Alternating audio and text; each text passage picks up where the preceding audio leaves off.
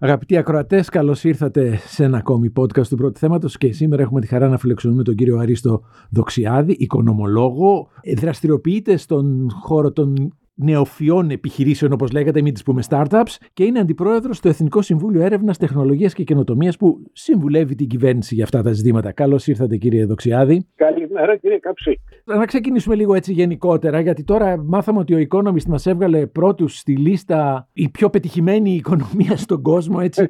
και, ναι. και λίγο αναβαθμίστηκε και η οικονομία πριν από λίγες εβδομάδες. Πάει τόσο καλά η οικονομία, τι, τι νομίζετε; Νομίζω ότι πάει καλά, αλλά με κάποιες επιφυλάξεις. Δηλαδή, αυτό που έχουμε καταφέρει τα τελευταία ας πούμε, τέσσερα χρόνια με, με αυτή την κυβέρνηση είναι πρώτον έγιναν πολύ καλές κινήσεις για, για το φαίνεστε αν θέλετε για να, για να χτιστεί μια εικόνα αξιόπιστης ε, κυβέρνησης που καταλαβαίνει τις ανάγκες της οικονομίας που είναι διατεθειμένη να συζητήσει σοβαρά με ξένους επενδυτές κτλ. Mm-hmm. Και στην οικονομία το, το perception που λένε παίζει πολύ μεγάλο ρόλο. Ναι. Άρα Πρώτον, πήγαμε καλά σε αυτό. Δεύτερον, τα μέτρα που πήρε η κυβέρνηση στη διάρκεια της κρίσης και του COVID και τα ενεργειακά και του, πολέμου κτλ. Mm-hmm. ήταν καλά μετρημένα. Δηλαδή, ήταν, ε, θεωρώ ότι είχαν πολύ καλή δουλειά από άποψη μακροοικονομικής και ζήγησε σωστά τι μέτρα πρέπει να πάρει. Οπότε αυτά τα δύο στοιχεία μας έκαναν να πάμε πολύ καλά τα τελευταία χρόνια. Τώρα... Από την άλλη μεριά, και να πω για την επιφύλαξή μου, ναι. για να συνεχίσουμε να πηγαίνουμε καλά, πρέπει να, να προχωρήσει πολύ περισσότερο αυτό που λέμε η αλλαγή του παραγωγικού μοντέλου, η οποία έχει ξεκινήσει, αλλά θέλει ακόμα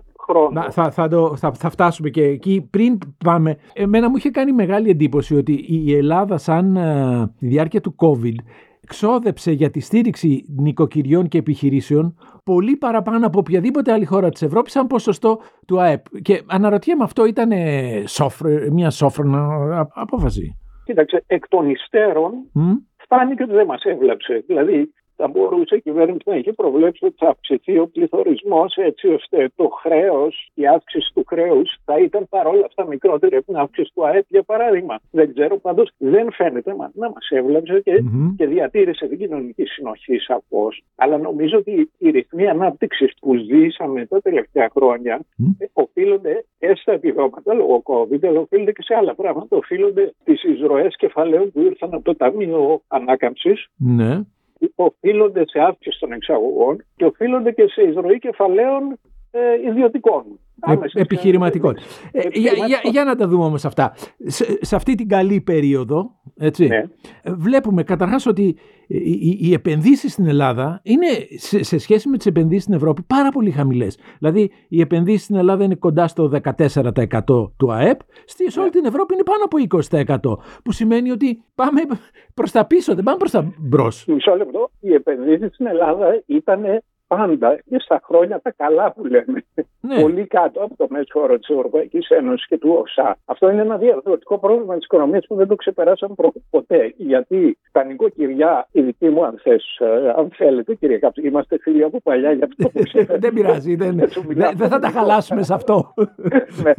Η δική μου ε, ανάγνωση αυτού είναι ότι τα ελληνικά νοικοκυριά, γενικά μιλάω για δεκαετίες τώρα, η πιο σημαντική επένδυση που κάνουν είναι στην εκπαίδευση των παιδιών και σε ακίνητα. Τα δε ακίνητα εντάξει καταβαραθρώθηκαν στην κρίση, τώρα έχουν ξαναπάρει πάνω τους. Δεν έχει για διάφορους λόγους μάθει η ελληνική οικογένεια να επενδύει ας πούμε σε πραγματικές επιχειρήσεις που δεν τις ανήκουν. Δηλαδή στο, στο χρηματιστήριο πια γιατί η οικογένεια για να επενδύσει σε ναι. επιχειρήσεις θα μόνο στο χρηματιστήριο. Ακριβώς, στο χρηματιστήριο. Αυτό δεν το έχουμε μάθει.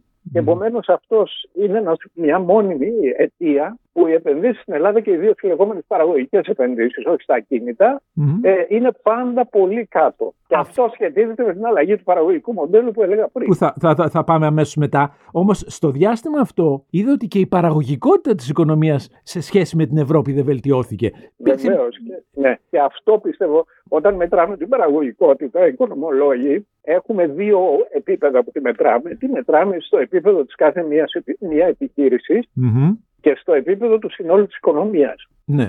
Το δεύτερο επηρεάζεται πολύ περισσότερο από το πού βρίσκονται οι επιχειρήσεις, δηλαδή σε ποιους κλάδους είναι, παρά από το πόσο η κάθε επιχείρηση αυξάνει την παραγωγικότητά της. Να το εξηγήσω. Αν έχεις 100 εστιατόρια και μία μικρή βιομηχανία, τα 100 εστιατόρια δεν έχουν τρόπο να αυξήσουν την παραγωγικότητά τους. Η παραγωγικότητα ενός εστιατορίου είναι περίπου σταθερή. Σωστό. Η βιομηχανία έχει τρόπο να την αυξήσει.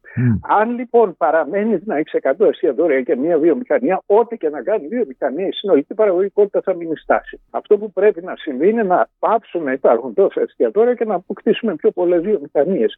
Νομίζω, χωρίς να το έχω μετρήσει πρόσφατα, ότι αυτός είναι ο βασικός λόγος που δεν αυξάνει την παραγωγικότητα. Είναι το, το λεγόμενο θέμα διαρθρωτικής παραγωγικότητας. Άρα ξαναγυρνάμε στο παραγωγικό μοντέλο, έτσι.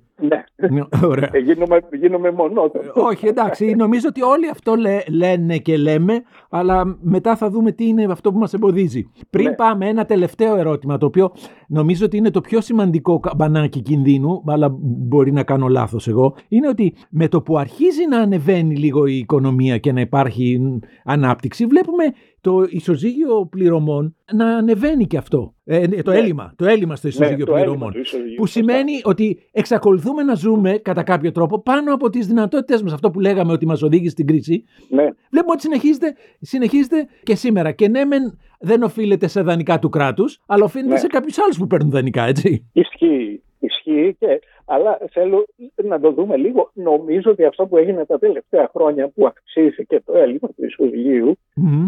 δε- ο μηχανισμός, οι αιτίες μάλλον δεν ήταν ακριβώς οι ίδιες με αυτό που είχε συμβεί παλιότερα πριν την τεράστια κρίση του Όχι. 10. Γιατί εκεί ήταν ε, καθαρά η κατανάλωση που τρο- ε, τροφοδοτείται από το δανεισμό του κράτους πήγαινε Σωστά. σε εισοδήμα των Σα- οικογενειών. σα- σε, αυτό, σε αυτό τα- φαίνεται να έχουμε πάρει λίγο το μάθημά μας και Ναι. όλες οι κυβερνήσεις, και εδώ θα έβαζα και την κυβέρνηση του ΣΥΡΙΖΑ, έτσι, Ναι. κρατάνε τα δημόσια οικονομικά σε ισορροπία. Ισχύει. Τώρα, τι νομίζω ότι είναι οι παράγοντες των τελευταίων ετών που διευρύνθηκε πάλι το έλλειμμα. Το ένα ε, ε, ε, εν μέρει είναι θέμα επιχορήγησης τη κατανάλωσης με τα διάφορα πάσες που λέγαμε πριν για το COVID κτλ. Αλλά είναι και, είναι και κάποιοι παράγοντες εκτός ελέγχου, αν θε, της οποιασδήποτε κυβέρνησης που ήταν με το COVID έπεσε ο τουρισμός. Μμμ. Επομένως, χάσαμε πάρα πολύ από εισαγωγές τουρισμού τη περίοδου του COVID. Μετά, αμέσως είχαμε τον πόλεμο στην Ουκρανία που εκτοξεύτηκαν οι τιμές της ενέργειας, που δεν μπορείς να κόψεις πάρα πολύ την κατανάλωση ενέργειας Σωστό. μέσα σε δύο χρόνια. Ε, Και τρίτα, αν θέλετε, αυτοί ήταν δύο κακοί παράγοντες. Και ο καλός παράγοντας που κράτησε την κατανάλωση σχετικά ψηλά ήταν τα, τα κονδύλια του Ταμείου Ανάκαμψης. Μμμ. Ε, αυτά, από αυτούς τους τρεις παράγοντες, οι πρώτοι δύο μάλλον έχουν περάσει. Μάλλον. Μμμ. Τουλάχιστον εντάξει, ο COVID και ο τουρισμός. Τώρα ο τουρισμός πάει καλά, άρα αυτό τέλειωσε. Η ενέργεια πέφτει κάπως στο κόστος ενέργειας. Επομένως, εγώ δεν πολύ ανησυχώ για το, για το, το έλλειμμα του ισοζυγίου στο κοντινό μέλλον, να το Μμμ. πω έτσι. Γιατί από την άλλη μεριά βλέπω ότι οι εξαγωγές αυξάνονται, δεν έχουν την ποιότητα που θα θέλαμε. Δηλαδή είναι χαμηλής, αν θες, τεχνολογίες εξαγωγές, αλλά πάντω αυξάνονται. Ναι. Τώρα, βλέποντας έτσι τα πράγματα, υπάρχει, α, να δεχθούμε ότι υπάρχει πρόοδος, έτσι, αλλά είναι πάρα πολύ αργή αυτή, η- αργή αυτή η πρόοδος. Και αναρωτιέται κανείς ότι ε, αν συνεχίσουμε έτσι, ε, αυτό το όνειρο της σύγκλησης ε, θα, θα, θα έρθει πάρα πολύ αργά. Μήπως, Ναι. στο, για το παραγωγικό, Συμφωνώ. ναι, μήπως για το παραγωγικό μοντέλο θα έπρεπε ενδεχομένως το κράτος να, να, να, να παρέμβει πιο ενεργά. Για παράδειγμα, στις ε, υποδομές είχαμε το περίφημο την τραγωδία στα Τέμπη. Ε, Ναι. Μήπως θα μπορούσε ας πούμε, το κράτος να επενδύσει πάρα πολύ στις ε, μεταφορές με το σιδηρόδρομο, που όλοι λένε ότι θα βοηθούσε πάρα πολύ την ανάπτυξη της οικονομίας. Και άρα, όλη αυτή, η, να το πω έτσι λίγο προκλητικά, η ιδεολογία του φιλελευθερισμού τελικά ε, μ, ε, οδηγεί σε μια καθυστέρηση τη, χω- τη χώρα; Δεν ξέρω ακριβώς την απάντηση. Δηλαδή, εγώ δεν, δεν ξέρω σε ποιο βαθμό ας πούμε, η έλλειψη σιδηροδρόμων για εμπορευματικές μεταφορές εμποδίζει τις εξαγωγές μας. Δεν το Μμμ. ξέρω αυτό. Μπορεί να τις εμποδίζει. Εγώ κάποτε που δούλευα, αν θέλεις, για- ε, σε εξαγωγές σταφυλιών στην Κορινθία, από την Κορινθία στη δεκαετία του 2000, Μμμ. δεν είχαμε πρόβλημα γιατί πήγαιναν τα αυτοκίνητα ψυγεία στην Πάτρα και φεύγανε με, με καράβι για την Ιταλία. Λέω. Ναι. Δεν μας έλειψε ο σιδηρόδρομος εκεί. Επομένως, το λέω ευθέω για τέτοια θέματα, υποδομές μεταφορών δεν ξέρω. Υποδομές που έχουν σχέση με ε, δικτύωση, με Ναι, ψηφιακή και- και- οικονομία. και όλοι νομίζω λένε ότι ότι- είμαστε σχετικά καλά. Σχετικά καλά, πιστεύω. Δεν ξέρω, εσύ αν έχεις άλλη άποψη. Όχι, δεν έχω προσωπική άποψη. Απλώς αναρωτιέμαι ποιος θα ήταν ένας επιταχυντής της οικονομίας αυτή τη στιγμή. Κοίταξε, γρήγορος επιταχυντής από τη μεριά του κράτους για μένα θα ήταν κάτι αρκετά διαφορετικό από αυτό που είπαμε. Θα ήταν ότι θα έπρεπε να κάνουμε το παν για να προσελκύσουμε κόσμο και λεγόμενη οικονομία της γνώσης. Και, εννοώ, εννοώ, και δεν εννοώ μόνο Έλληνες τη διασπορά να επιστρέψουν. Εννοώ οποιονδήποτε από οποιαδήποτε τρίτη ε, χώρα εκτός Ευρωπαϊκής Ένωσης, μπορεί να είναι την Ιαπωνία ή την Αργεντινή, και το λέω γιατί ξέρω δύο συγκεκριμένες περιπτώσεις, ή από την Ινδία, να είναι πάρα πολύ εύκολο να, ε, εφόσον έχει κάποια προσόντα γνώσεων, mm-hmm. να είναι πάρα πολύ εύκολο να έρθει και να εγκατασταθεί στην Ελλάδα να εργαστεί. Αυτό είναι το ένα. Υπάρχουν φορολογικά κίνητρα ήδη, αλλά είναι πάρα πολύ δύσκολο να πάρουν άδεια παραμονής και εργασίας ορισμένοι άνθρωποι. Mm-hmm. Το δεύτερο θα ήταν να δώσει κάποια κονδύλια. Αυτό θα έχει μακροπρόθεσμη απόδοση που θα πω δεν θα φανεί απόδοση σε τρία χρόνια μέσα, αλλά θα δημιουργήσει ένα πολύ καλό κλίμα πάντα για την οικονομία της γνώσης, να δώσει κονδύλια για έρευνα, όχι καινοτομία, όχι venture capital απλώς, για έρευνα στα πανεπιστήμια και στα ερευνητικά κέντρα, που να είναι στοχευμένα σε κάποιους κλάδους. Αυτό στο ΕΣΕΤΕΚ το λέμε πάρα πολύ. Εμείς αυτή τη στιγμή τα κονδύλια για έρευνα στην Ελλάδα από εθνικούς πόρους πρώτον είναι πολύ λίγα mm-hmm. και δεύτερον διασπώνται σε πάρα, πάρα πολλά μικρά εργαστήρια. Mm-hmm. Ενώ θα ήθελα ένα φόκου σε πέντε κλάδους με μακροπρόθεσμη χρηματοδότηση, όταν λέω μακροπρόθεσμη πενταετίας, που να υπάρχει κρίσιμη μάζα. Αυτό οι σοβαρές χώρες που θέλουν να φτιάξουν την οικονομία γνώση το έχουν κάνει. Mm-hmm. Οι επενδύσεις σε ανθρώπους. Τι θα ήταν αυτή η κλάδη, ας πούμε, που θα μπορούσε να συγκεντρώσει; Ε, θα μπορούσε να είναι κάποια τμήματα της τεχνητής νοημοσύνης, θα μπορούσε σίγουρα να είναι στις βιοεπιστήμες, γιατί έχουμε πάρα πολύ καλό δυναμικό στις βιοεπιστήμες. Θα μπορούσε να είναι, ας πούμε, επίσης στις επιστήμες υλικών mm-hmm. που έχουν σχέση με το υδρογόνο κτλ. Γιατί έχουμε π.χ. γύρω από την Πάτρα αρκετό κόσμο που τα ξέρει αυτά τα πράγματα. Το πρόβλημα όμως γενικά με στοχευμένες δράσεις τέτοιου τύπου από μια κυβέρνηση είναι ότι είναι η αξιοκρατία. Δηλαδή όταν αποφασίσει μια κυβέρνηση να πει θα δώσω μόνο σε πέντε προτεραιότητες, πέφτουν όλοι από δίπλα ο κάθε υπουργός, ο κάθε βουλευτής κτλ. Και, και λένε βάλει και αυτό, βάλει και εκείνο, βάλει και εκείνο και οι πέντε γίνονται 25. Mm-hmm. Αυτό είναι μόνιμο πρόβλημα στα mm-hmm. ελληνικά προγράμματα έρευνας και ανάπτυξης. Ναι. Πάντως, ε, λέτε να επικεντρωθούμε στην οικονομία της γνώσης ε, ε, και στα startups είμαστε πολύ πίσω σε σχέση με άλλες χώρες. Στις... Ε, ισχύει, αλλά νομίζω ότι εκεί είμαστε επειδή αργήσαμε πάρα πολύ να ξεκινήσουμε. Δηλαδή, τα οικοσυστήματα των startups mm. αργούν να πάρουν εμπρό. Πρέπει να βγει η πρώτη γενιά κάποιων πετυχημένων ιδρυτών που θα πουλήσουν την επιχείρησή τους και θα δώσουν ένα καλό παράδειγμα στους επόμενους και θα γίνουν και οι ίδιοι επενδυτές. Έχουμε κάποιες τέτοιες επιχειρήσεις έτσι πετυχημένες. Ε, ε, ε, έχουμε, αλλά λίγες ακόμα. Δηλαδή... Α πούμε, για, εγώ μόνο την taxi beat ξέρω.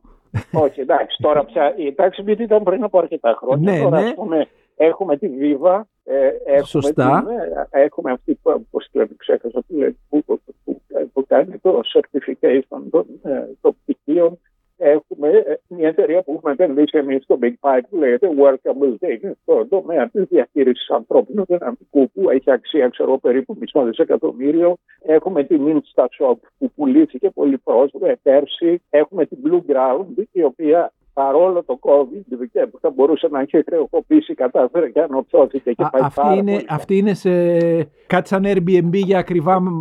Ε, είναι κάτι σαν Airbnb για πιο μακροπρόθεσμη mm. διαμονή, δηλαδή από μήνα και πάνω, από μήνα μέχρι χρόνο, που το κοινό της είναι οι διάφοροι τα διάφορα στελέχη επιχειρήσεων, για παράδειγμα, που έρχονται. Πάντως, όλες αυτές είναι στον τομέα των υπηρεσιών τελικά και αυτές, έτσι. Δηλαδή... Αυτές αξιοποιούν την τεχνολογία των marketplaces που ναι. λένε και είναι στον τομέα των υπηρεσιών, στο λεγόμενο deep technology, που, που έχει γίνει ας πούμε, κάποια δουλειά πιο, πιο βαθιά, που, που αν θες το προϊόν έχει από πίσω πιο πολλή έρευνα για ανάπτυξη και εκεί έχουμε αρχίσει να έχουμε. Υπάρχει μια εταιρεία Augmenta που έχει σχέση με τα αγροτικά τρακτέρ mm-hmm. και με το πώς η τεχνητή νοημοσύνη μπορεί να βελτιώσει την απόδοση των υφασμάτων κτλ.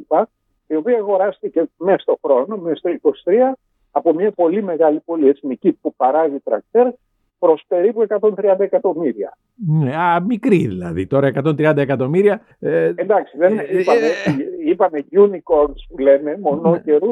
Ναι. Δεν έχουμε κανένα εκτός από τη Βίβα μέχρι στιγμής. Unicorns, ναι. για, να, για να εξηγήσουμε, είναι αυτές που έχουν αξία πάνω από ένα δις, έτσι; Ακριβώς. Ένα δις. Ε, ναι. Μιλάμε ναι. για πολύ Μήπως δεν έχουμε καπιταλιστές στην Ελλάδα να, να επενδύσουν; δηλαδή, μερικές φορές. Ε, γιατί είναι κακομαθημένοι και όλοι έτσι. Παίρνουν τα, τα, τα δάνεια, βάζουν ελάχιστα κεφάλαια, αν βάζουν. Ακόμη και στο ναι. ελληνικό, με δανεικά γίνεται το ελληνικό. Σωστό. Ε, Κοίταξε, τι... τα, τα ίδια κεφάλαια ε, των, των καπιταλιστών ε, υπάρχουν σε σχετικά λίγες χώρες. Δηλαδή και, και, και η ανάπτυξη της Γερμανίας, αν δεις με τα πολεμικά, έγινε σε πολύ μεγάλο βαθμό με τραπεζικό δανεισμό. Mm. Βέβαια με τράπεζες που ξέραν πάρα πολύ καλά τι κάνουν και με μεγάλη αυτοπιεραρχία κτλ. Mm. Πάντως ισχύει αυτό που λες ότι καπιταλιστές με την ολοκληρωμένη έννοια Mm-hmm. Δηλαδή που και να παίρνουν το ρίσκο της διοίκησης μιας επιχείρησης πάνω τους και να ρισκάρουν δικά τους κεφάλαια, έχουμε πολύ λίγους. Ναι. αυτό πώς αλλάζει, αναρωτιέμαι, αλλάζει; Ε, αλλάζει ενδεχομένως με το όπως σιγά σιγά αλλάζουν ε, τα κίνητρα. Εγώ νομίζω ότι επειδή ε, υπάρχει ένα πρόβλημα στην Ελλάδα που το έχω γράψει αρκετές φορές και μου έχουν επιτεθεί και πρόσφατα για μια επιχειρήση που είχα γράψει στην καθημερινή ε, το, το πολύ μεγάλο ποσοστό αυτοαπασχόληση, ε, όχι ο ένα-ένα αυτοαπασχόλητο, μπορεί να είναι υπέροχοι άνθρωποι και πολύ παραγωγικοί, αλλά το συνολικό ποσοστό αυτοαπασχόληση εμποδίζει την ανάπτυξη. Δεν μπορείς. Ε, ε, γιατί δεν αυξάνει την παραγωγικότητα η αυτοαπασχόληση. Πρώτον, συγκεντρώνεται σε, λίγους κλάδους, σε κάποιους κλάδους που δεν είναι εξαγωγικοί. Πολύ ελάχιστοι αυτοαπασχολούμενοι μπορούν να εξάγουν υπηρεσίες. Mm-hmm. Άρα έχουμε πρόβλημα ισοδογείου που λέγαμε πριν. Mm-hmm. Και δεύτερον, δεν μπορεί να έχει την παραγωγικότητα ένα αυτοαπασχολούμενος που έχουν όταν 10 άνθρωποι ε, μπουν στο ίδιο γραφείο και συνεργάζονται και μοιράζονται τις δουλειές. Να το πω έτσι. Καταρχάς, να, να, να, να, πούμε ότι στην Ελλάδα οι αυτοαπασχολούμενοι είναι περίπου 2 στους 3 εργαζόμενους, έτσι. Κάπως έτσι. Ε, όχι, ναι; νομίζω ότι υπερβάλλει. Δεν πρέπει να Πόσο είναι; Πολύ. Και αν θυμάμαι καλά, το λέω λίγο off the top of my head που λένε. Ναι. Είναι περίπου 30% του εργατικού δυναμικού. 30% ένας όταν, όταν ο μέσος όρο της Ευρωπαϊκής Ένωσης είναι γύρω στο 15%. Μάλιστα. Άρα είμαστε. Ε, Αλλά δεν, πρόσχε, δεν είναι μόνο όμως οι αριθμοί, να δούμε λίγο και την ποιότητα. Mm-hmm. Τα καλύτερα μυαλά πάνε στην νομική, στη νομική και στην ιατρική. Εντάξει, πάνε και στους μηχανικούς που είναι άλλη ιστορία, αλλά όταν έχεις μερικούς από τους καλύτερους αποφύτους του Λυκείου να γίνονται γιατροί και δικηγόροι, ενώ έχουμε τα ψηλότερα ποσοστά γιατρών και δικηγόρων στην Ευρώπη. Και, ε, δικηγόρων, δικηγόρων νομίζω ότι έχουμε τα ψηλότερα ποσοστά στον κόσμο, αλλά. ναι, ναι, το είχα ναι. ψάξει αυτό μια φορά. Στην Ευρώπη νομίζω είμαστε στους γιατρούς, αν θυμάμαι καλά, μας περνάει η Ιταλία, κάτι τέτοιο δεν θυμάμαι. Οπότε όταν έχεις τέτοια πράγματα, πάνε χαμένοι αυτοί οι άνθρωποι για την οικονομία. Πάντως, ένας ένας, ε, ε, φοιτητής, ένας μαθητής, ο οποίος θα πει πού θα πάω, είναι λογικό να πηγαίνεις σε αυτά, γιατί εκεί πέρα έχει και τις μεγαλύτερες αμοιβές, δεν είναι; Τώρα πια νομίζω όχι, τουλάχιστον για του δικηγόρους, από ό,τι καταλαβαίνω, ταλαιπωριούνται αρκετά οι άνθρωποι. Στην ναι. εποχή μα, νομίζω πολύ καλύτερα να πας για μηχανικός ε, οποιοδήποτε είδους. Αλλά δυστυχώς δεν υπάρχουν πια αρκετές σχολές για πληροφορική. Θα χρειαζόμασταν αρκετά περισσότερα πτυχία πληροφορικής τα επόμενα λίγα χρόνια. Ναι. Αυτό τώρα πάλι όμως πώς, πώς πείθεις όλο αυτό τον κόσμο, να το πω ανάποδα. Εάν υπήρχαν καλές δουλειές, ναι. θα προτιμούσαν πάρα πολύ να πάνε να εργαστούν σε, σε, στον ιδιωτικό τομέα. Αλλά αυτή τη στιγμή βλέπουν στο ιδιωτικό τομέα δεν υπάρχουν καλές αμοιβές. Δηλαδή, εντάξει, μπορούν να βρει ένας ε, πτυχιούχος, φαντάζομαι, πάνω από τον κατώτατο μισθό, αλλά όχι πολύ πάνω από τον κατώτατο μισθό. Ε, Άρα γίνεται ένας φαύλος ναι. κύκλος. Θα προτιμήσει. Υπάρχει φαύλος κύκλος και ξαναλέω, νομίζω ότι η πιο γρήγορη λύση χωρίς να είναι πολύ γρήγορη, αλλά δεν μπορώ να δω κάποια άλλη που να είναι πιο αποτελεσματική, είναι να, να δημιουργήσουμε δουλειές στην άλλη οικονομία που είναι το software, που είναι τα startups, που είναι κάποιες επαγγελματικές υπηρεσίες που εξάγουμε κτλ. Να δώσω ένα παράδειγμα, γιατί κάποια στιγμή που ήμουν στην ομάδα που έγραφε την έκθεση Πισαρίδη mm-hmm. ε, και έγραψα κυρίως το τμήμα της καινοτομίας, αλλά ε, βάλαμε και ένα μικρό κεφάλαιο για τις λεγόμενες επαγγελματικές υπηρεσίες. Mm-hmm. Τι σημαίνει αυτό, υπηρεσίες γιατρών, δικηγόρων, ε, τι να πω, ε, μηχανικών ε, που κάνουν σχεδιασμό καινούριων χώρων κτλ. Mm-hmm. Αυτές οι υπηρεσίες στις περισσότερες ευρωπαϊκές χώρες κάνουν και αρκετές εξαγωγές. Εξαγωγές. Εξαγωγές, δηλαδή mm. πουλάει ο Ολλανδός στη Γερμανία τις υπηρεσίες του, λέω τώρα. Mm. Το ποσοστό στην Ελλάδα της, των εξαγόμενων επαγγελματικών υπηρεσιών, αν θυμάμαι καλά, ήταν πάρα πάρα πολύ μικρό σε σύγκριση με αυτό άλλων χωρών. Δηλαδή και εκεί υπάρχει χώρος ακόμα και εκεί σε αυτή την άλλη να γίνουμε πιο εξωστρεφείς. Ένας πιο ε, ε, πρακτικός άνθρωπος θα μπορούσε να πει ότι για να ξαναγυρίσω σε αυτό που έλεγε για το κράτος, γιατί δεν επενδύουμε, έχουμε το μεγαλύτερο στόλο στον κόσμο, γιατί δεν επενδύουμε στα ναυπηγεία, γιατί δεν επενδύουμε στην αμυντική βιομηχανία, έχουμε τόσο υψηλές δαπάνες. Εκεί δεν θα ήταν πιο άμεσα τα αποτελέσματα. Ε, στα ναυπηγεία νομίζω ότι τώρα. Ε, ε, γίνεται μια προσπάθεια. Γίνεται, μια προσπάθεια. Ναι. Την περιμένουμε πολύ ενδιαφέρον να δούμε σε λίγα χρόνια τι κάνει αυτή. Τώρα για την αμυντική βιομηχανία, που είναι ένα θέμα που δεν το ξέρω πολύ καλά, έχω την εντύπωση ότι είναι πολύ δύσκολο μια μικρή χώρα να κάνει εργοστάσιο για όπλα που να είναι αν θες ο τελικός παραγωγός ενός όπλου. Πρέπει να ενταχθεί σε μια λυσίδα logistics, σε μια εφοδιαστική αλυσίδα που να κάνει components που μετά θα τα χρησιμοποιήσει, λέω, η Lockheed Martin ή, ή, ή κάποια γαλλική εταιρεία για να εντάξει στο όπλο. Οπότε εκεί είναι κυρίως αν οι ξένοι συνεταίροι θα μας αξιολογήσουν ότι είμαστε αρκετά καλοί γι' αυτό. Mm. Συμφωνώ μαζί σου όμως ότι είναι κάτι που θα πρέπει να το δούμε. Α, αλλά και εκεί βλέπουμε, είδαμε στον πόλεμο στην Ουκρανία ξαφνικά έχουν ε, ε, μια εφευρετικότητα με τα drones και έχουν. Βέβαια, ε, βέβαια. Δηλαδή ναι. και, και, και, ε, στην Ελλάδα ακόμη επενδύουμε στα, στα μεγάλα όπλα κτλ. Τα, τα οποία σε μεγάλο βαθμό αχρηστεύτηκαν, είδαμε στην Ουκρανία. Βέβαια, είδαμε τώρα ακυρώθηκε μια παραγγελία ε, καραβιών και φαίνεται να επικεντρώνονται λίγο. Σε μικρότερα, σε, ναι, σε, πιο ευέλικτα πράγματα. Ναι. Συμφωνώ. Τώρα σου λέω ειλικρινά δεν ξέρω πόσο καλά, ε, πόσο έτοιμοι είμαστε για να κάνουμε ολοκληρωμένη παραγωγή drones. Είδα, βλέπουμε η Τουρκία όμως έχει κάνει. Δεν έχουμε ποτέ το κίνητρο να το κάνουμε τόσο γρήγορα όσο κάνουν οι Ουκρανίε. Προφανώς, ναι. Αλλά ναι. Ε, βλέπω η, η, γειτονική Τουρκία έχει καταφέρει και εξάγει drones σε πάρα πολλές χώρες. Και... Ναι, συμφωνώ. Η Τουρκία όμως είναι μια, ε, μην ξεχνάμε, μια μεγάλη οικονομία με πολλούς καπιταλιστές παλαιού τύπου, δηλαδή μεγάλες οικογένειες που πήραν, κάναν τις περιουσίες τους κυριολεκτικά στην πλάτη του προλεταριάτου και με πάρα πολύ φθηνό εργατικό δυναμικό. Εμείς δεν έχουμε περάσει από αυτή τη φάση, καλός ή κακός. Ναι. Εμείς ήμασταν πάντα μια χώρα μικροϊδιοκτητών. Δεν είχαμε ουσιαστικά το βιομηχανικό προλεταριάτο πάνω στο οποίο να χτιστεί η βιομηχανία. Με τα καλά του και τα κακά του που έχει ναι. αυτό. Πάντως τώρα είδαμε έτσι, μια και μπαίνουμε σε αυτό το θέμα το οποίο επίσης νομίζω ότι έχει ενδιαφέρον, ε, ότι το 2022 είχαμε μια χρονιά με ρεκόρ κερδών, έτσι, έτσι ναι. διαβάσαμε, αλλά την ναι. ίδια στιγμή δεν είχαμε ανάλογη ανά, ε, βελτίωση στους, στις αμοιβές των εργαζομένων, που αυτή τη στιγμή παραμένουν από τις χαμηλότερες στην Ευρώπη, έτσι. Σωστό. Υπάρχουν ε, τα, τα εξής όμως πρέπει να λάβουμε υπόψη μας. Πρώτον, την εποχή που τα διαβάζαμε και τα συζητούσαμε αυτά, είχα δει και κάποια επιστηλίδα του New York Times, νομίζω ότι Κρούγκμαν ήταν, που, που έλεγε κάτι παρόμοιο για την Αμερική και έλεγε ότι πάντα σε περιόδους που έχεις ε, αύξηση του πληθωρισμού, mm-hmm. ε, η, η, το catch-up που λένε των μισθών έχει μια χρονική υστέρηση. Δηλαδή πάντα τα πρώτα ένα-δύο χρόνια που αυξάνονται οι τιμές εμφανίζονται το, το μερίδιο κερδών αυξάνει και μετά οι μισθοί ε, έρχονται και, και, και ισορροπούν. Ε, νομίζω ότι αυτό συμβαίνει και στην Ελλάδα. Και, και το δεύτερο είναι ότι πολλά από τα λεγόμενα κέρδη που βλέπουμε ε, να αυξήθηκαν στην Ελλάδα είναι το λεγόμενο στην, στους όρους της στατιστικής μεικτό εισόδημα, δηλαδή ο μικρό επιχειρηματία ή ο αυταπασχολούμενος, όταν γίνεται μια χοντρή διάκριση στους εθνικούς λογαριασμούς ανάμεσα σε ε, μισθούς και κέρδη, πάει από τα κέρδη.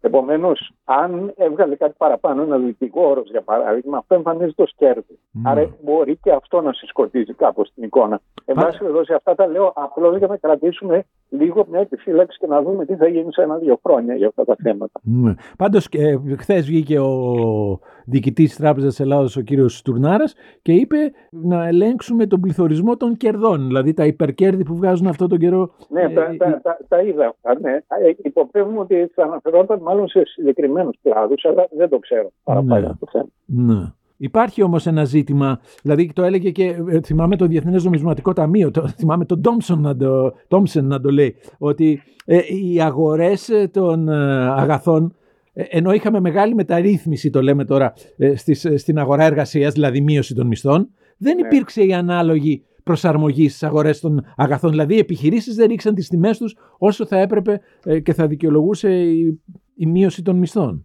Μιλάτε τώρα για την περίοδο των, μνημονίων ή την τωρινή περίοδο; Ε, μιλάω για το πρόβλημα ότι οι, οι, οι αγορές έχουν ολιγοπολιακή διάρθρωση. Δεν υπάρχει ανταγωνισμός στην Ελλάδα. Μισό λεπτό. Καταρχάς, πολλές από τις αγορές δεν έχουν ολιγοπολιακή διάρθρωση. Έχουν πάρα πολλές μικρές επιχειρήσεις που με κάποιο τρόπο το κράτος τις κρατάει ζωντανές. Mm-hmm. Όταν έχει 11.000 φαρμακεία, το πικτό κέρδος πάνω σε κάθε φάρμακο για να ενδύουν αυτά τα φαρμακεία, αναγκαστικά ως ποσοστό είναι μεγάλο. Επομένως, έχουμε μεν και ολιγοπολιακές αγορές στην ενέργεια π.χ., mm-hmm. αλλά έχουμε και σε άλλους κλάδους το, το αντίθετο πρόβλημα, ότι επειδή υπάρχει τεράστιος κατακαιρματισμός σε κλάδους που έχουν πολύ μεγάλη αν πολιτική, πολιτικό βάρος, δεν μπορεί να αρχίσουν να κλείνουν φαρμακεία ξαφνικά και να μην γίνει χαμός. Ανοίγουν ε. φαρμακεία, δεν κλείνουν πάντως. Εγώ έχω δει στη γειτονιά μου να ξεπηδάνε φαρμακεία από τότε που ε, ε χαλάρωσε ο όρος της απόστασης. Ε, ναι. Έχουμε γεμίσει φαρμακεία. Ε, ναι, ναι. Αν λοιπόν αυτά δεν είναι δυνατόν να ζήσουν αν δεν με κάποιο τρόπο δεν κρατούνται ψηλά οι τιμές των φαρμάκων. Άρα έχουμε αυτό Α, μα υποτίθεται όμως ότι αυτά τα μέτρα ελήφθησαν για να γίνουν πιο ανταγωνιστικές οι αγορές, όχι για να τα συντηρούμε. Ε, ναι, αλλά και αυτά ελήφθησαν τελικά χαζά. Γιατί αντί να γίνουν αλυσίδες, μεγάλες αλυσίδες φαρμακείων, έγιναν περισσότερα μικρά. Ναι. Έχουμε αυτό. Είναι, είναι, είναι ένα θέμα, δηλαδή πώς θα περάσουμε ε, στην Ελλάδα σε, σε πιο παραγωγικές μονάδες. Mm-hmm. Βέβαια, στην άλλη μεριά, ναι. Ε, ε, εντάξει, ε, τα φαρμακεία τώρα είναι. λίγο πόλια πραγματικά. Ναι, γιατί σε άλλες αγορές είναι. Δηλαδή, στα σούπερ μάρκετ είναι ολιγοπώλια. Δεν μπορεί να πει κανείς ότι δεν είναι 10 σούπερ ναι, μάρκετ. Αλλά ολιγοπώλια είναι τα σούπερ μάρκετ και στις υπόλοιπες χώρες. Δεν νομίζω ότι είναι περισσότερες οι αλυσίδες σούπερ μάρκετ σε μια χώρα του μεγέθους της Ελλάδας, ξέρω εγώ, να δούμε την Πορτογαλία ή την Δανία, ξέρω εγώ, έχει περισσότερες αλυσίδες. Δεν το ξέρω αυτό. Ναι, δεν ούτε και εγώ το ξέρω. Α, α, α, απλώς... δεν, το συγκρίνουμε, δεν το συγκρίνουμε με Βρετανία και Γαλλία κτλ. Γιατί εκεί προφανώς είναι η αγορά πιο μεγάλη, άρα και πιο ανταγωνιστική μπορεί mm. να είναι είναι οι, αγορέ, οι αγορές στην Ελλάδα πέραν των φαρμακείων τώρα που είναι ξε, ε, ε, ε, ξεχωριστή περίπτωση είναι ανταγωνιστικές ή όλοι τελικά ζουν σε βάρος του καταναλωτή; Η γνώμη δική μου είναι ότι πραγματικά ανταγωνιστικές σε μια μικρή χώρα είναι μόνο στους εξωστρεφείς κλάδους. Που δηλαδή, έχουν τον ανταγωνισμό των ξένων το επιχειρήσεων. Το διεθνή ανταγωνισμό Όταν είναι εσωστρεφεί οι κλάδοι με τον α ή τρόπο, κάπως θα τα βρίσκουν μεταξύ τους. Ναι. Άρα ξαναγυρίζουμε στο, στο παραγωγικό μοντέλο ναι. του αρίστου η αιμονή. Ναι, δεν είναι. Και όλοι, όλοι, όλοι, οι πολιτικοί αυτό λένε. Θα αλλάξουμε, το πώς θα τα αλλάξουμε δεν έχω καταλάβει ναι. πολύ καλά, αλλά εντάξει. Ναι. ναι. Θέλω να ανακλείσουμε με μια τελευταία ερώτηση. Ε, είπαμε πριν ότι από καπιταλιστές έχουμε ένα ζήτημα, δεν έχουμε πολλούς ε, καπιταλιστές. Το εργατικό δυναμικό στην Ελλάδα αυτή τη στιγμή είναι ε, ικανοποιητικό για να στηρίξει την ανάπτυξη ή έχουμε και ζητήματα εκεί πέρα; Καταρχάς, πρέπει να πω ότι την, ε, όταν μιλάμε για εργατικό δυναμικό του είδους ε, τεχνίτες ή ανειδικευτού, mm-hmm. δεν το ξέρω. Είναι ένα θέμα που δεν ξέρω να μιλήσω για να δεν ξέρω. Εκεί ξέρουμε όμως ότι υπάρχουν τεράστιες ελλείψεις, έτσι. Ισχύει. Ναι. Ισχύει. Έχουμε... Ε, ε, στου ανειδίκευτους σίγουρα, στους τεχνίτες δεν ξέρω αν είναι ποιοτικές ή ποσοτικές ελλείψεις, να το πω ναι. έτσι. Τώρα, στο... Ε, άμα κρίνουμε από το πόσο δύσκολο είναι να βρεις υδραυλικό, πρέπει να είναι και, και ποσοτικές. Σωστό. Ναι και, και πού να αρχίσουν να φορολογούνται κιόλας. Ναι. Ε, ε, ε, ε, εκεί ήταν που βρήκατε πολλές αντιδράσεις όταν υποστήριξατε ότι πρέπει να φορολογούνται. Ε, ναι. ναι. Όπου όμως πάλι γυρνάμε στο πρόβλημα των φαρμακείων ότι για να επιβιώσουν, αυτό ισχυρίζονται τουλάχιστον, πρέπει να, ναι. να φοροδιαφύγουν. Εγώ νομίζω ότι δεν πρέπει να ισχύει γι' αυτό για υδραυλικούς. Όχι για υδραυλικούς, ίσως, ναι. αλλά για μια ναι. σειρά από άλλες κατηγορίες. Ναι, ναι. Ναι. Ε, να γυρίσω στο, στο, στο επίπεδο της ποιότητας του δυναμικού στους στοιχειούχους που κάπως έχουν καλύτερη άποψη. Όταν μιλάμε για μηχανικούς ή για επιστήμονες θετικών επιστημών, η εμπειρία που έχουμε εμείς από τις νεοφυείς επιχειρήσεις που ψάχνουν και βρίσκουν τέτοιους ανθρώπους mm-hmm. είναι ότι όταν θες κάποιον που είναι καινούριος, έχει μόλις πάρει το πτυχίο του ναι. και ψάχνει τέτοιο προφίλ, βρίσκεις και βρίσκεις καλούς και εργατικούς και έξυπνους και σχετικά Τι, τι εννοείται σχετικά μορφωμένους; Εννοώ ότι μπορεί να μην ξέρουν τα πάντα γύρω από τις νεότερες εξελίξεις την από στην τεχνητή νοημοσύνη, αλλά ξέρουν αρκετά για να μπορούν να τα μάθουν πολύ γρήγορα. Έχουν ένα καλό πτυχίο. άρα το πτυχίο είναι καλό. Δηλαδή το πανεπιστήμιο έχει βγάλει έναν καλό απόφυτο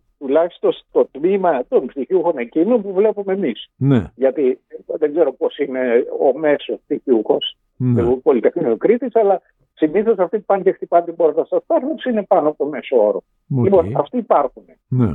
Αν όμως θες να βρεις κάποιον που να έχει ήδη κάποια εμπειρία από, από πωλήσει τεχνολογικών προϊόντων, να έχει δουλέψει πέντε χρόνια σε κάποια τέτοια θέση, εκεί δεν υπάρχουν για προφανείς λόγους, γιατί δεν υπάρχει ακόμα η προϊστορία. Σωστά. Οπότε εκεί αναγκαζόμαστε και τους παίρνουμε απ' έξω. Έλληνες στη διαφορά που επιστρέφουν, έρχεται ένας, παίρνει και παίρνουμε και δέκα καινούριους νέους πτυχίου. Να μάθουν τη δουλειά. Ναι, ναι. Κάπως έτσι πάει. Ε, υπάρχει, ναι. υπάρχει το πρόβλημα που λέγαμε πριν ότι Δυστυχώς, πολλοί από τους πιο ικανούς απόφοιτου είναι σε κλάδους που δεν έχουν παραγωγική λειτουργία. Λέγαμε πριν τους δικηγόρους και τους γιατρούς. Αλλά πάντως στου άλλους κλάδους, για entry level που λέμε εμείς, υπάρχουν καλοί άνθρωποι. Μάλιστα. Εκεί, καταρχάς, γιατρούς κάνουμε εξαγωγή, έτσι. Ε, εξάγουμε γιατρούς. Που τους έχουμε ακριβοπληρώσει εμείς. Ναι, ναι. Κάποτε είχα διαβάσει ότι το κόστος για να τελειώσει ένας στην ιατρική είναι ε, κοντά στις 100.000 ευρώ, έτσι. Δεν ξέρω αν ναι, είναι ναι. Ε, ακριβές το στοιχείο. Και αυτό για πολλά χρόνια πριν. Μπορεί να έχει ανέβει τώρα. Αναρωτιέμαι. Ναι. Θίξατε ένα ζήτημα το οποίο επίσης έχει πολύ ενδιαφέρον. Ότι είπατε ότι για να θα πάρουμε έναν απόφυτο ο οποίος δεν έχει την πείρα της δουλειάς και θα τη μάθει μέσα στη δουλειά. Αυτό το στοιχείο, το, το να εκπαιδεύουν τους εργαζόμενους υπάρχει στην Ελλάδα ή και εκεί είμαστε πάρα πολύ πίσω; Δεν υπάρχει όσο υπάρχει στις άλλες ευρωπαϊκές ε, γιατί εν μέρη πιστεύω ότι είναι και θέμα μεγέθους επιχειρήσεων. Δηλαδή μια μεγάλη αυτοκινητοβιομηχανία γερμανική το να πάρει χίλιους εργαζόμενους και να τους εκπαιδεύσει έξι μήνες κτλ. δεν πολύ φοβάται μετά ότι θα τις φύγουν. Ναι. Ενώ μια εταιρεία, μικρή ελληνική βιοτεχνία, δέκα ανθρώπων, ακόμα και αν είναι υψηλής τεχνολογίας, και πάρει τρεις καινούριους και τους εκπαιδεύσει, αυτοί οι τρεις μεθαύριο θα είναι πολύ εύκολο να τους τσιμπήσει κάποιος άλλος. Δηλαδή, κανονικά ή σε μια χώρα με τόσο πολλές μικρές επιχειρήσεις και ελάχιστες μεγάλες, καλό ή κακό η τεχνική εκπαίδευση, αυτό, η μετεκπαίδευση μάλλον, ε, μάλλον θα έπρεπε να γίνεται από κάποιους συλλογικούς φορείς, να το πω έτσι, όχι από μια, μια επιχείρηση. Ναι. Μεγάλες εταιρείες μπορούμε να προσελκύσουμε. Δηλαδή γιατί η Volkswagen για να ανοίξει ένα εργοστάσιο εδώ στην Ελλάδα. Υποπτεύομαι ότι το έχουμε το χάσει το τρένο το να φέρουμε μεγάλες βιομηχανικές επενδύσεις. Γι' αυτό ίσως επιμένουν τόσο πολύ περισσότερο στις άειλες ε, μορφές. Ε, Α πούμε, έχουμε οι, οι επενδύσεις που κάνει η Pfizer στη Θεσσαλονίκη σε ανθρώπινο δυναμικό, η Ernst Young που μιλούσα πρόσφατα με κάποιον, που έχει προσλάβει ήδη στην περιοχή της Θεσσαλονίκης χίλια άτομα, όχι για να κάνουν την συμβουλευτική δουλειά για την ελληνική οικονομία, αλλά για να υποστηρίζουν τους πελάτες της Ernst Young σε όλο τον κόσμο. Mm-hmm. Έχουν προσλάβει χίλιους mm-hmm. και θα θέλουν να μπορούν να προσλάβουν άλλους χίλιους.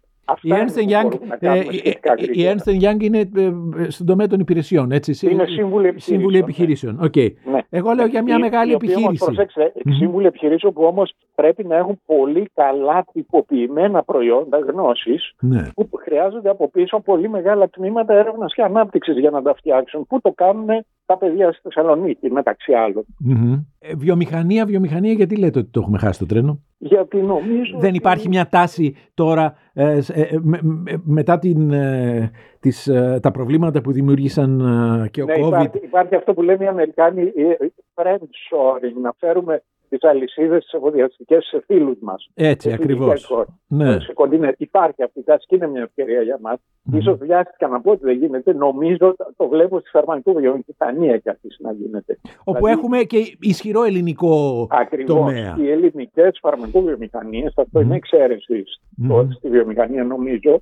Οι ελληνικές φαρμακοβιομηχανίες ε, έχουν αρχίσει να, να, να βάζουν αυτή την ευκαιρια mm-hmm. ε, και νομίζω ότι αν τις παρακολουθήσουμε τα επόμενα 10 χρόνια θα δούμε μια πάρα πολύ ισχυρή εξέλιξη. Mm-hmm. Από εκεί και πέρα οι βιομηχανίες δομικών υλικών που επίσης η Ελλάδα είναι καλή σε αυτά. Mm-hmm. Το πρόβλημα με τα δομικά υλικά είναι ότι δεν είναι πολύ εξαγώγημα λόγω βάρους. Θα το πω έτσι. Δηλαδή ε, δεν μπορεί να πάει πολύ μακριά ε, ένα ξύλο, ξύλι, επεξεργασμένο ξύλο που δεν μπορεί να το στείλει στη Σουηδία το, το πολύ πολύ να το στείλει δίπλα στην Τουρκία ή στη Βουλγαρία. Ε, Επομένως, χρειάζεσαι προϊόντα, ιδίως εδώ που είναι η Ελλάδα και δεν έχει γύρω της. Δεν είναι όπως το Βέλγιο που έχει δίπλα. Εκεί θα βοήθαγε ο σιδηρόδρομος, βέβαια, έτσι. Ε, έχει δίκιο σε αυτό. Ναι. Δηλαδή, ναι. το ένα χέρι είναι βιτάλο εκεί πέρα πολύ. Ισχύει. Εκεί θέλει κάποιες καλές τεχνοκρατικές μελέτες να, να δει κανείς αν αξίζει, αν βγαίνει το, αν βγαίνει τα νούμερα. Ναι, ναι. ναι. Πάντως τα φάρμακα είναι κάτι στο οποίο μπορούμε να δουλέψουμε. Και τα φυτοφάρμακα φαντάζομαι. Ε, ναι, φαντάζομαι. Που παιδένει και με τη Γεωργία που είναι όλο. ναι. ναι, ισχύει αυτό. Ισχύει. Ε, ας ελπίσουμε ότι κάτι θα, θα, θα προχωρήσει έτσι λίγο πιο γρήγορα γιατί όπως διάβαζα θα μας πάρει καιρό για να πετύχουμε αυτή την περίφημη σύγκληση αν ναι. γίνουμε πιο παραγωγικοί γρήγορα. Ισχύει. Ισχύει. Αυτό κάποιοι φίλοι μου μου λένε είμαστε σε αυτό που ονομάζουν μερικοί οικονομολόγοι ε, η παγίδα του μεσαίου εισοδήματος, middle income trap. Είναι οι χώρες που έχουν φτάσει σε ένα ορισμένο σημείο ανάπτυξη, αλλά το μοντέλο ανάπτυξης έχει πιάσει τα βάνη ναι. και πρέπει να γυρίσουν και θεσμικά και πολιτικά προς ένα διαφορετικό μοντέλο ανάπτυξης. Αυτό είναι πολλές χώρες το αντιμετωπίσανε κατά καιρούς αυτό το πρόβλημα. Και ε, μάλιστα το έχω βάλει στόχο προσωπικό να διαβάσω λίγο περισσότερο γι' αυτό. Ναι. Και κάποια στιγμή σε ένα επόμενο podcast ναι, θα ξαναπούμε. Έχουμε όμως δύο, νομίζω, δύο, δύο ζητήματα τα οποία μπορεί να λειτουργήσουν ως ευκαιρία. Το ένα το έχετε κατεξοχήν πίεση στην τεχνολογία, έτσι; Ναι, ναι. Όπου κάνουμε το πηδηματάκι πιο γρήγορα γιατί φέρνουμε καινούργια τεχνολογία. Και το δεύτερο είναι η προσαρμογή στο κλίμα, έτσι, που είναι άλλο τεράστιο κεφάλαιο στην κλιματική αλλαγή. Και εκεί είναι που μας δίνει νομίζω ευκαιρίες ή όχι. Νομίζω ότι αν καταλαβαίνω καλά έχουμε δυνατότητα στις ανανεώσιμες πηγές ενέργειας Πάρα να πολύ, έχουμε ναι. πολύ πιο φθηνές ε, παραγωγή από ό,τι έχουν άλλες χώρες. Δηλαδή στο, στην Ηλιακή και την... Ε, Αυτό δεν είναι συγκριτικό πλεονέκτημα που θα μπορούσαμε να... Ε, είναι συγκριτικό πλεονέκτημα και νομίζω όμως για να μην είμαστε πολύ απεσιόδοξοι ότι έχουμε αρχίσει και το αξιοποιούμε. Δηλαδή έχουμε μεγαλύτερα ποσοστά παραγωγής της ηλεκτρικής ενέργειας εμείς ναι, ε, εκεί, όμως, εκεί όμως είναι ένα παράδειγμα του κράτους γιατί βλέπουμε ότι έχει σταματήσει ξαφνικά ξαφνικά αυτή η πρόοδος, επειδή δεν έχει χωρητικότητα το δίκτυο. Και λένε τώρα, Α, πρέπει να, να ναι, αυξήσουμε. δηλαδή, αν είχε κάνει εκεί επενδύσεις. Αυτό είναι κατεξοχήν θέμα που πρέπει να λυθεί κεντρικά. Από το κράτος. Ναι. ναι. δηλαδή πρέπει να έχει και μια αναπτυξιακή πολιτική το κράτος. Τι να ναι. κάνουμε, δεν είναι μόνο οι σοσιαλδημοκράτες που το ζητούν αυτό.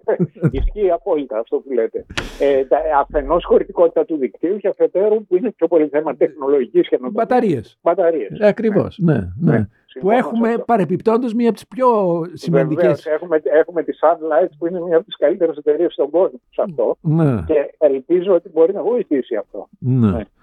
Τα χρήματα των φορολογουμένων πάνε για τη στήριξη των επενδύσεων να, πάνε, να πιάσουν τουλάχιστον τόπο, ρε παιδί μου. Έτσι. έτσι. Σας ευχαριστώ πάρα πολύ για αυτή τη συζήτηση. Ελπίζω ότι ήταν ενδιαφέρουσα και για τους ακροατές μας. Γεια χαρά σας. Γεια.